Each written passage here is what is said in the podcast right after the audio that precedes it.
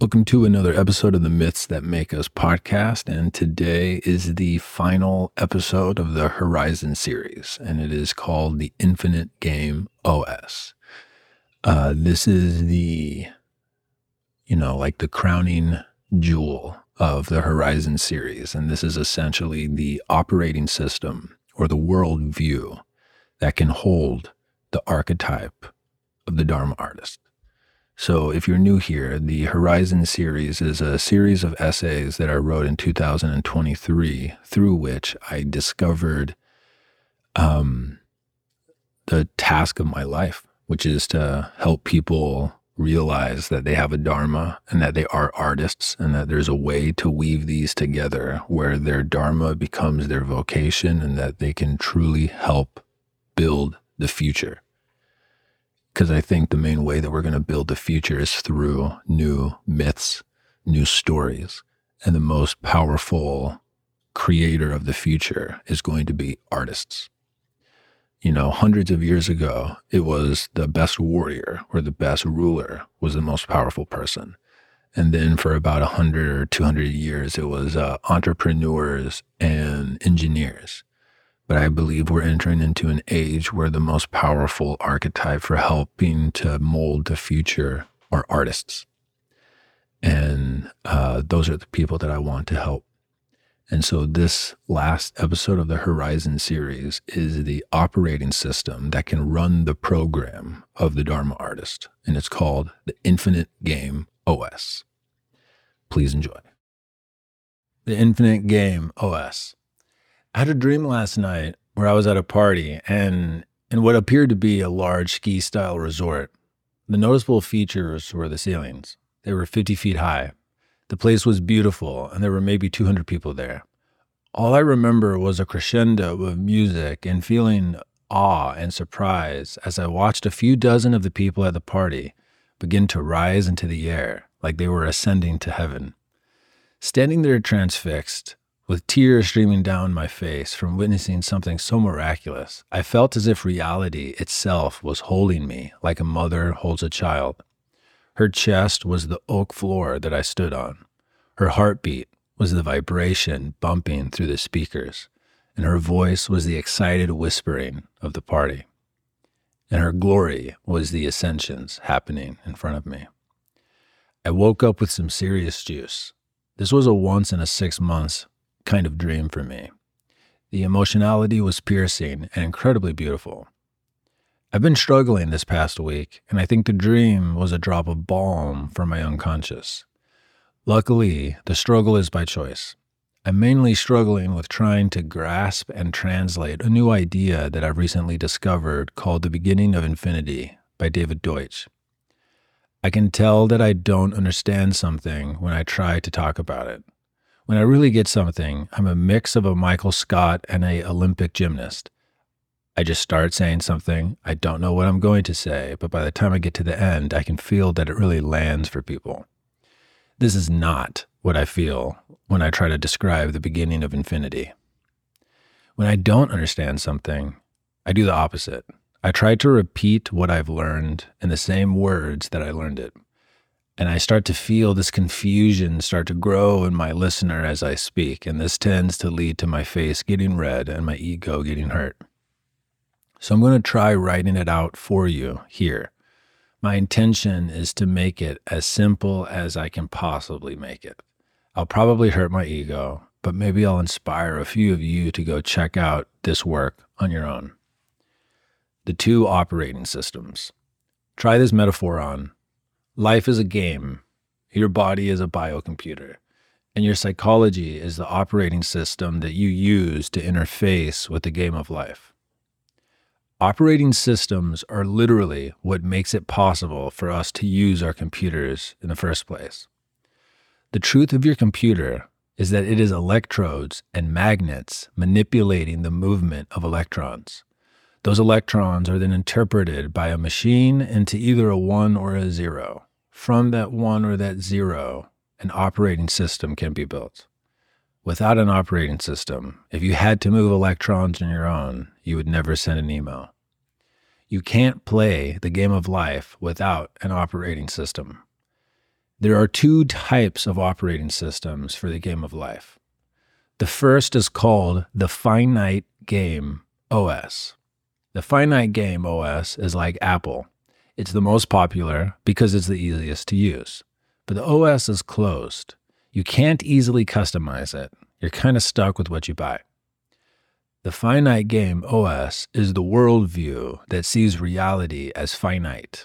Some common programs that the finite game OS play are You believe that death is the end. You believe scientific knowledge is finite. You believe wealth creation is finite. You believe that your capacity to transform your life is finite. You believe any of your habits are fixed, bounded, and unchangeable. You think that humanity is a virus on this planet, there are no solutions, and that we're fucked. You believe in utopias, that there is some perfected place that we can get to, that if only we got there and kept us there, everything would be okay. You believe in some version of the clockwork God, that there is already everything that has ever been, and it is here now, and God looks over it. You believe in determinism, you believe that people are the problem and that we need to have less children. Because you believe wealth creation is finite, you believe that jobs are finite, and so you believe AI is capable of stealing jobs. Some of the best selling games on the Finite Game OS are Avoid Risks So You Can Die Safely, Ruin your integrity to win at work because your title and your money will save you from death. Live a life obsessing about your status. Compete with your friends, with strangers on the internet, with your coworkers, and with your family. Be vicious and cruel and manipulative because preserving your status will save you from death. Because you're afraid to look dumb, stop learning. Starve your curiosity. Hide its body. Pick your religion, pick your political party, and be a parrot for the rest of your life because your in group will save you from death. Do what your boss tells you, even if the numbers on the spreadsheets represent human lives. Tell yourself you're doing it for your family. You have a mortgage.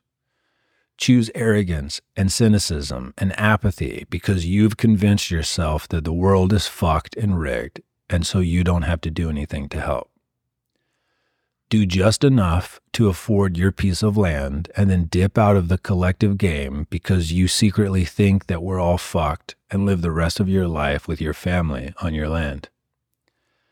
The App Store has hundreds of thousands of apps. The finite game has hundreds of thousands of games. Take a couple of minutes and ask yourself which finite games have you most enjoyed throughout your life? And email me your favorite, and I'll keep making a list. You've probably guessed it, but the other OS is the infinite game. The infinite game is to the finite game what Linux is to Apple. Linux is an OS designed to be customized. It invites creators and programmers to make of it whatever they want. Linux is not nearly as popular, but in the right hands, it is orders of magnitude more powerful and more fun than an Apple OS. The Infinite Game OS is the worldview that sees reality as infinite. Some common programs are Death is not the end of the game. Scientific knowledge is never done, it is always evolving. Wealth creation, like job creation, is infinite. Your identity is constantly evolving. You always have more opportunities to change or to grow. Nouns are lies. You believe humans are infinitely capable, and as long as we exist, we have everything that we need to improve all of life for all conscious beings on this planet. You don't believe in utopias because you know that the nature of reality is to evolve and to change. Utopias require a finite game OS to run. You believe God is an infinite, evolving process, not a clockmaker. Your life is a participation with the bleeding edge of God Godding. You believe in choice. You believe every child born is a potential species altering genius. Before we go further, it is important to note that there is a bug in the Infinite Game OS that many people run into and their computers glitch when they do. A glitched computer is psychosis. A glitch can lead to a crash, and a crash is a psychotic break. It's like the Joker from Batman peaking on LSD and MDMA simultaneously. He realizes that nothing is true, anything is possible, and his wild ego, like a trapped dog seeing an open door, bounds out furiously. With the help of the euphoria of realizing the ecstasy of an infinite universe, the ego starts weaving the story it most wants to be true with complete disregard for reality. The glitch is the finite ego tripping over infinity. Some common stories of this tripping are I, the ego, believe that my behavior today will save or end the world. It never has, and it won't. The tripping ego believes that a podcaster we love is sending us hidden messages, and if we deciphered those messages, we could save the world. They aren't. It won't. The tripping ego believes that our mushroom vision was a prophetic vision and will 100% happen. It might, but it probably won't. This is Icarus getting too close to the sun. And that this beautiful madness has a twin, and its twin is paranoia. The tripping ego believes they are spying on me because I've awakened. It's probably not the case. The tripping ego believes they have installed something in me, and so I'm never safe, i.e., a chip or some dark spirit. They probably haven't. The tripping ego believes that the only way out of this nightmare is to kill myself. This is the epitome of the tragedy of the finite game OS. And if you download the infinite game OS, there is always a possible option And I'm going to explain this more deeply later in this article because it's one of the most profound things that I've ever learned. In computer science, the word patch means a set of code that remedies some kind of glitch in the program or the operating system. Thankfully, there is a patch for the ego transitioning between the finite game OS and the infinite game OS, and this patch is called the good explanation. The jump from the finite to the infinite can break brains. It can ruin people's lives. But making the jump is worth the risk. So let's get to downloading the good explanation patch for any of you who want to make the jump. And before we go to the next section, I just want to zoom in here real quick. When people who have lived most of their life in a finite game OS, when they start to taste the truth of the infinite game. Something that I see often is there's a potential for psychosis in this moment when the finite begins to perceive the truth of the infinite. And the two major styles of psychosis is where the ego tries to inflate itself above the obstacle or tries to depress itself below the obstacle. And you could, this is a rough map, but you could say that one is grandiosity, you know, and that's where we believe that our actions are the actions that are going to save the world, or that what we believe this this other person needs to know is the thing that needs to be said, and if it doesn't, then the fabric of reality will break. That's grandiosity if you believe that your favorite podcaster is speaking directly to you to give you a hidden message about X, Y, and Z, that's grandiosity. By the way, if you're listening to this, I'm not talking directly to you, whoever you think you are. So just don't fall for that trap. The reverse of grandiosity is paranoia. And paranoia is what's interesting is it's like it's the flip side of grandiosity because paranoia also um, assumes that you're way more important than you actually are. You know, like if you think about it, oh, because you're waking up, you're threatening the matrix. And so the agent Smiths are coming after you. It takes a pretty decent amount of grandiosity to hold that story. Oh, you got abducted by aliens and they put a chip in you because whatever it is that you're doing is sufficiently important, etc um, without going too deep down different psychoanalytic rabbit holes, our ego is trying to work out symbolic truths and we get confused and we make them literal because we think that if we don't, we aren't properly justifying the immensity of the feeling. And I think one of the most important things that modern people can learn how to do is how to differentiate between the symbolic and the literal and how to weigh the two. And that happens to be a part of the essence of what this good explanation patch part is going to be about. So let's get to it. The good explanation patch. All right. Enter in my motherfucking man, David Deutsch. Let me drop his resume for you for a moment. He graduated from Cambridge and Oxford. He is a fellow of the Royal Society and a professor of physics at Oxford, where he is a member of the Center for Quantum Computation. His papers on quantum physics laid the foundations for that field, and he is an authority on the theory of parallel universes. He wrote a paper in the 80s describing a theoretical quantum Turing machine, and he wrote a theoretical algorithm that that computer could run the outcome of which would either prove or disprove the multi world interpretation of quantum physics. So let me just say that again. 25 years before the first quantum computer was ever created, this dude wrote a thought experiment about what type of computer would need to be created to run the type of algorithm that would need to be attempted to be solved by this computer. The output of which would either prove or disprove the existence of multiple worlds. So, check out this next part. Fast forward 25 years, and his paper was used as the blueprint to actually create the first quantum computer that then actually ran the algorithm he wrote, that then actually showed the output that proved that the multi world interpretation of quantum physics was true.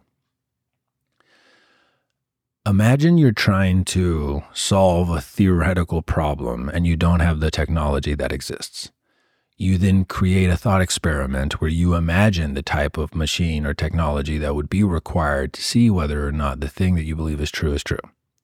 And then 25 years later, they use your thought experiment as the blueprint to make the fucking technology. And then the technology does exactly as you predicted that it would do, and the output proves that there's multiple worlds. This is the motherfucker that we're talking about here, David Deutsch. But he would tell you, he would be the first to tell you that his accolades don't mean shit when it comes to what he's trying to talk about. So now let's introduce his patch. This is called a good explanation. Warning his books are worth your time. I'm going to savagely, arguably, grotesquely simplify his arguments here. If you want to understand why this is one of the most significant ideas that I've ever found, go peep his book, The Beginning of Infinity. There are two types of thoughts good explanations and everything else. A good explanation is a story that allows people, what he calls universal constructors, to transmute matter or ideas into the forms that we desire. I'm going to say that again because this is uh, it's just fucking paradigm shifting. A good explanation is a type of story that, when enacted by people, aka universal constructors, the enacting of the explanation allows us to transform matter or ideas into the forms that we desire. Good explanations make us alchemists. The theory of electromagnetism is a good explanation. It allows us to harness the power of electricity. The theory of if Caitlin is mad at me, using facts to argue will make it worse. So if I listen and co regulate and find places to play and laugh, it's going to get better. This is a good explanation to the degree that when I act it out, I get the transformation that I'm looking for. A good explanation has four fundamental features. Number one, it can be criticized. Number two, it can be falsified. That is to say, it can be put through a experiment. Number three, the specifics cannot be easily varied. And number four, when you enact it, you can transform something about reality. Most religious stories are not good explanations because you can't criticize them, amongst other reasons why they're not good explanations. Quote unquote, ayahuasca told me that you and I are supposed to be together is not a good explanation because it can't lend itself to experimentation. And just by the way, ladies, if a psychedelic bro ever uses this line on you, please, for the love of God, don't. Quote, Trump is going to clean the swamp and release the sealed documents on date X, end quote, is not a good explanation because the specifics can be changed in response to contradictory evidence. Oh, it didn't happen on that day. Well, here's why. But it will happen on this next date. And then again and again and again, it never happens. There are more bad explanations than good explanations. It is easier to find a bad explanation than to find a good explanation. But there are more good explanations that will lend itself to universal constructors being able to enact alchemy on the universe than there are atoms in the universe. Because we live in an infinite universe. I'm getting ahead of myself. I'm going to get back to what I wrote we ought to train our minds to seek good explanations because we are the only known entity in the universe who can do this. Good explanations are what will allow us to reroute the next meteor that is coming to hit this planet that would otherwise annihilate all life here. Good explanations bring us into radical intimacy with God. And the gift of this intimacy is that God gives back to us alchemy. We live upon an incomprehensible continent of good explanations, all of which were discovered by human minds. Your food, your clothes, your medicines, your home, your plumbing, your electricity, your internet, your car, your Amazon packages, your computer, your language, your culture, all of it was created by a human mind seeking to understand reality. Understanding that you are a universal constructor and that good explanations are possible is the beginning of infinity. I'm going to stop reading and just ramble for a moment. One of the things that I am deeply passionate about is reintroducing back into the spiritual community the the attractiveness and the beauty and the utility and the function of the scientific process. I think a lot of people in the spiritual community, uh, at least the part of it that I'm a part of and that I can see, have been sufficiently wounded and hurt by quote unquote science in some way, and that we can look out at our world and make all these stories about it's as bad as it is because humans spend too much time in their minds and blah, blah, blah. I'm not saying any of that is explicitly untrue. But what I am saying is that this interpretation, this understanding of not science as a noun, but the scientific process that yields good explanations, is not only the most powerful, useful, and helpful technology that you could possibly learn how to use if you want to improve the world. It is also psychologic hygiene that knowing specifically the bifurcation between a good explanation and a bad explanation can help you and your friends not fall into psychosis of grandiosity or psychoses of paranoia. It is arguably the most important psychotechnology that humans have ever created because fundamentally, and this is one of my main points of contention with my brothers and my sisters in the spiritual space. We are our consciousness is housed inside of a animal. Our animal evolved, and we have evolved to deceive ourselves in certain ways. We have evolved to justify and rationalize all of our behavior and all of our thoughts and how we think the world works to protect our feeling of being good and to protect our feeling of being right. And the degree to which we will deceive ourselves to keep those two stories going, you know, is the thing of history. You know, it's the thing that has made history. It's why fucking Shakespeare is able to write all of his beautiful stories and we still read them now. It echoes as a eternal truth how badly humans can deceive themselves.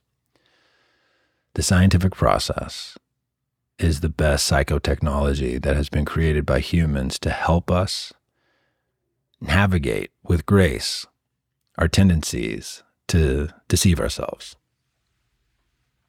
I could go on and on, but I'm going to come back to the article. All right. Universal constructors with the right good explanations can do anything, can solve any problem, as long as it doesn't violate the laws of physics. Physics, chemistry, biology, engineering, computer coding, these are slivers of God that we have discovered through good explanations. So, to run the good explanation patch on the Infinite Game OS, you've got to download a few rules.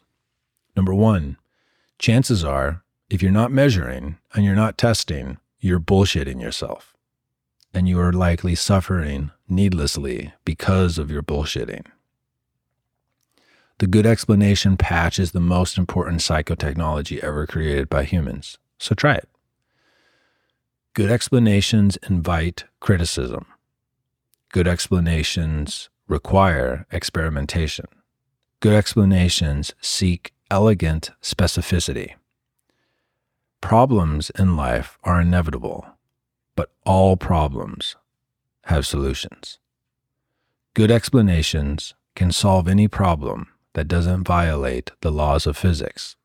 And here's the joke our current understanding of the laws of nature will always be incomplete because we live in an infinite universe. And this is one of the things that David Deutsch winks at throughout his book is, you know, the only thing that a good explanation cannot do is if it violates the laws of nature. But because we live in an infinite universe, we don't know the absolute laws of nature.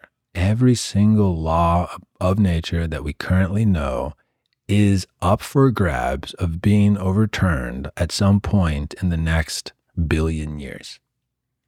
So we just don't know. So the wink is you can't say anything is impossible.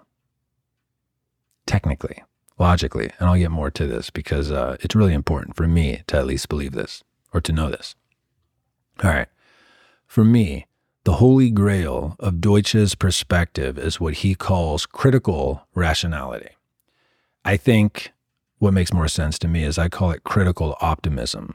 But here's the idea, and this is where I'm going to go slow and I'm going to repeat it because this is actually what will be most useful to most people now. It's not the most powerful idea. His good explanation idea in an infinite universe is the most powerful idea. But the idea that I'm about to articulate, I think, will change people's lives if they really allow it to sink in. It changed my life, and I'll explain why at the end of this podcast. All right, so critical optimism states number one, since the universe is infinite, the set of undiscovered good explanations is infinite. Two, to claim a pessimistic view of a problem, aka that it can't be solved, is akin to a religious conviction. Number three, because to claim that a problem cannot be solved is to claim that you know both the complete laws of nature and a complete set of infinite possible good explanations that are available in our universe. AKA, you motherfucking do not know that. So let's just go through that again. One, you live in an infinite universe, therefore there is a infinite set of good explanations available that are not yet discovered. Two, to claim that a thing cannot be done is akin to a religious conviction, because to claim that a thing cannot be done is to claim that you both know the absolute laws of nature and the full set of possible good explanations that are available in an infinite universe, aka you do not know that it is not possible.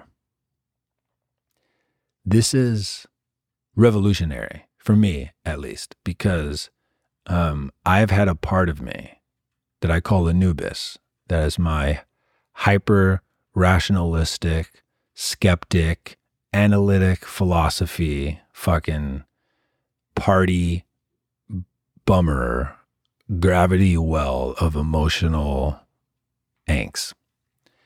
Um, no spiritual story that I have ever heard has been able to land in him in a way where it generated hope. He basically just begrudgingly allowed me to continue to li- live my life, even though he thought it was a waste of time. Learning critical optimism has filled or healed a, a poison that has been in Anubis since I was in college. And I can feel that he's healed in a way where um, it's going to change my life. I don't know exactly how it's going to go, but I can feel that this part of me has now come out and is ready to play. And the thing about this that is um, already starting to change my life is it's like just pay attention to how you think today and just try to notice if something starts to frustrate you or something starts to make you upset or something starts to make you sad. And just ask yourself, is there anywhere here where I am unconsciously accepting the story that there's no possible solution? This has already happened to me multiple times throughout this week. Um, it's helped me through times at work, times uh, in my relationship, and also times with my relationship to myself. Like, how many of you try to change a habit and then find that you have fallen off the habit? And without even realizing it, you've just sat in a cloud for a couple of hours, and the cloud is the belief that you actually will never be able to change. That's some finite game OS shit. And this critical optimism, like to me, is this ultimate. It's like a laser. It just fucking cuts through. It's, it's not even cutting, it just removes the fog instantaneously. It's like, oh, yeah, it is actually a fact of reality that there are, it's a fact of reality that it's not true, that I know that there's not a solution, period. All right, I'm going to get back to the right.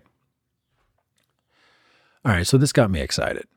What this means is the more that you relax into the structure of reality, the more that you let go of your bitterness against God and being itself, you will notice that there is not just hope for whatever problems beset you. There are more possible solutions to your problems than there are stars in the sky, atoms in your body, or doubt in your psyche. The Infinite Game OS with the Good Explanation patch allows you to play some of the following games the Bodhisattva game. I choose to believe that existence is an infinite spiraling game, and I have chosen to reincarnate as many times as I need to to help every conscious being remember they too are bodhisattvas. I've been here before and I'm coming back again. The infinite entrepreneur game. Wealth is a function of access to good explanations. Everyone can be wealthy. There is no law of nature that requires people to be poor. I create and I share wealth to bring as many new players into the infinite game as want to join. I'm going to pause here and just bring in a couple of other ideas that are super important if you are skeptical about the infinite entrepreneur game, if you think that you are, you know, well equipped with your critiques of capitalism or with your critiques of money or whatever, check out the Naval Ravikant Almanac. I don't think that's exactly the name, but if you Google Naval Almanac, um, Eric Jorgenson, you will find a book that is one of the best books that I've ever read on wealth. And try this definition of wealth on if you get hung up on money because it's not about money. Wealth is the set of good explanations that one has that allows them to transform reality into the vision of the future that they want. Wealth is the ability, aka the set of good explanations that allows you to transform what is into what you would like it to be. If you have a spiritual flinching at that idea, like just take a moment and get off your high horse and recognize that you have a set of good explanations that allows you to shit in the toilet and not in your pants. You're changing reality. You're changing your present moment from being in a place where there's not a toilet to a place where there is a toilet. So just allow yourself to let in the idea that you actually do have desires and that the universe is constructed in a way where you can actually enact your desires on reality to get what you desire. And that if you play the game that you look down at something like that, then your desires are in your shadow and you're probably creating drama and problems for yourself and the people around you because you're trying to hold a perspective of spirituality that does not align with human nature.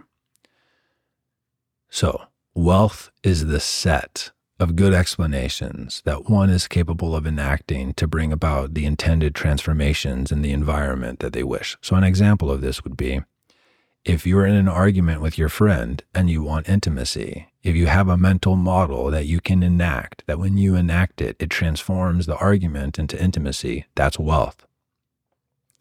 If you want to create a phone that hasn't been created yet and you have the money to hire the people who know the good explanations to engineer that phone, that's wealth. That's a version of wealth that most of us understand as wealth. But fundamentally, wealth is the set of good explanations that you can use to transform reality. Resources is the total set of matter or ideas that can be transformed into a good explanation, or that can be transformed by a good explanation. So, resources, obviously, like all the rocks and the minerals in our earth, people understand that as a resource. But your experience about how you lost 20 pounds, that's a resource. Your mental model that you are able to use to bring an argument into intimacy, that's a resource. The thing about wealth and about resources is that they are infinite because they can always grow with new available good explanations.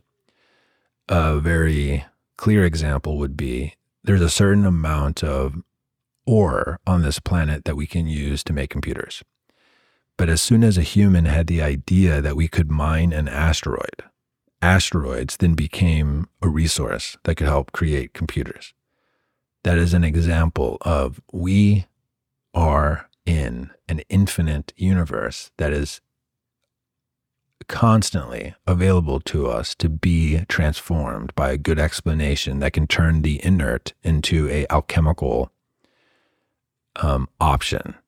And the picture that he paints in the beginning of infinity is psychedelic but completely in alignment with um, good explanations. It's incredible. Okay, so story number one is the Bodhisattva. Story number two is the infinite entrepreneur. Story number three, the infinite lover. My relationship with my partner is an infinite game. The goal is not to win. The goal is to continue playing. I practice daily to notice when I slip back into my finite games and my partner and I practice getting back into the infinite game with each other. The infinite artist. Art saved my soul, and my soul's salvation is because of the artists that came before me who made and shared their art. My thank you to them is to make the art that is mine to make, because I know that there will be someone not yet born whose soul may be helped by my art too. The infinite parent best captured by John Adams in the quote I have to study politics and war so that my sons can study mathematics, commerce, and agriculture, so that their sons can study poetry, painting, and music. I love that poem or that, that quote. Whatever my lot in life is, I work it with all my heart so that my children can stand on slightly better land, and they will do this for their children into infinity. Our world is starving for the infinite game operating system. Because we're starving, we need the good explanation patch to avoid grandiosity and paranoia. It doesn't mean that we'll succeed, but humanity, because we are universal constructors and there is an infinite set of good explanations in this universe, has the potential to solve all the problems that threaten us, period. So the question is are you going to help out or opt out? Because the truth is, if you've listened to this point, opting out would be a choice, and opting in would mean infinite optimism. If you have listened to this Horizon series, this final section is for you. I owe this to you, so I'm not going to hold back. For the next two years, I'm going to be teaching a class at Fit for Service called Mental Fitness. But fuck the name. I'm teaching people how to be Dharma artists. But because our culture is saturated in wounded stories around money, and I know that this class will change your life if you take it, I owe it to you to show you that you should enroll and that you can afford it and that your stories about why not to do it are bullshit. So by the end of this program, you will have the following. One, you will have an understanding of your mind that will dwarf any psychology class or training or certification that you've taken. Two, you will have a degree of clarity for your future that will cut through the apathetic fog of modern life. Three, you will have a simple and artistically fun system for behavior change. Four, you're going to learn how to talk to your dreams and how to have a living dialogue with your dreams. And this is going to change your fucking life. Five, you will have a framework for actually doing shadow work and your therapist will be your dreams. And I can't overemphasize enough how much of a game changer this is. Number six is you will have a mastery over technology that will create a peace of mind that you can't believe until you taste it. If you feel overwhelmed by technology, if you forget to do the things that you say that you're going to do, and if you feel like you're just overwhelmed it's simply because you don't know how to use technology. And with a couple of behavior changes, it will turn this distraction into a superpower. Number seven, you will have a clear map for how to turn your artistic calling into your vocation. And I can't overemphasize enough if you find something you love to do and it gives you flow states, and the output of those flow states is that you can pay your bills and you help people. You have found the philosopher's stone for life. And I will show you how to do it. It will work if you commit to it. And number eight, I will offer a new operating system for the mind of a modern artist who is going to thrive in the 21st century. But most importantly, if you join this class, you will go through it with 40 other people who, out of the 8 billion people on this planet, they too were attracted to this program at this time. And I've seen this happen in Fit for Service in the last five years. The true magic is the community. The people that you meet in this class, some of them will be with you at your children's weddings. They will be the person that you will call when your parent dies. They might even be the person that you have children with. We've seen this happen with about six different couples. And if you are able to step over your stories about why you can't afford this, you will meet at least one person in this class whose friendship is so sacred to you that the two of you will find yourself sitting together deep into the night, sharing stories about how you almost didn't take the leap to join the program. But luckily, you both will be able to laugh rather than regret. And by the end of this program, you will have a story and a plan of action and a community that you can use to help build your future as a Dharma artist. But this isn't an online course. This is 13 weeks of online teachings, but then we are all going to meet in person with the other five classes from Fit for Service in Montana for five days. And if you're familiar with transformational experiences like this, most organizations charge more for the in person experience than the class plus the summit that we're offering here. And the frank truth is, there is no organization that I know that does the in person experiences like we do. So now I owe it to you to break your story about why you can't afford this. This class is what college classes and certifications aspire to be. Most of us don't blink an eye, and we spend 80 to 200K on a college education. Almost none of us are employed using the skills that we were taught from that investment. And there is almost no reputable or successful entrepreneur that recommends going to business school. They all recommend that you get into the world and you start learning by doing. Think of this class as a investment in your continued education. The bottom line is what would it be worth to be able to live your life doing what you love as an artistic vocation that you know is actually helping the world and isn't just you being greedy or being afraid. This class is the distillation of 13 years of my research and experimentations. The teachings in this class took me from wrapping burritos at Chipotle to practicing my vocation that helps people in a way that feeds my soul and pays the bills.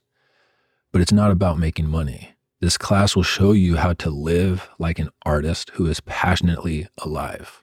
It just so happens that passionately alive artists with a little focus and intention can craft a vocation with that passion. If you have reached this sentence, I can tell you in full confidence, you are supposed to be in this program. Let's go. Trust it. Go to fitforservice.com and join the Mentally Fit program for 2024. I love you, and I give you my word it's going to be worth it. And if you're listening to this before February 20th, uh, if you want to hear my post darkness recap a deep dive into my uh, mental fitness curriculum that I'll be teaching and starting on March 10th, you can go to my website, erickgodsey.com, and click on the header at the top of the page that's called February 20th Masterclass. Again, if you want to hear what the darkness was like. And if you want to get a deep dive on the curriculum that I'll be teaching about how to become a Dharma artist, and it's before February 20th, go to my website, erickgodsey.com, and click on the link at the top of the page that says February 20th Masterclass. I love you guys. See you on the other side.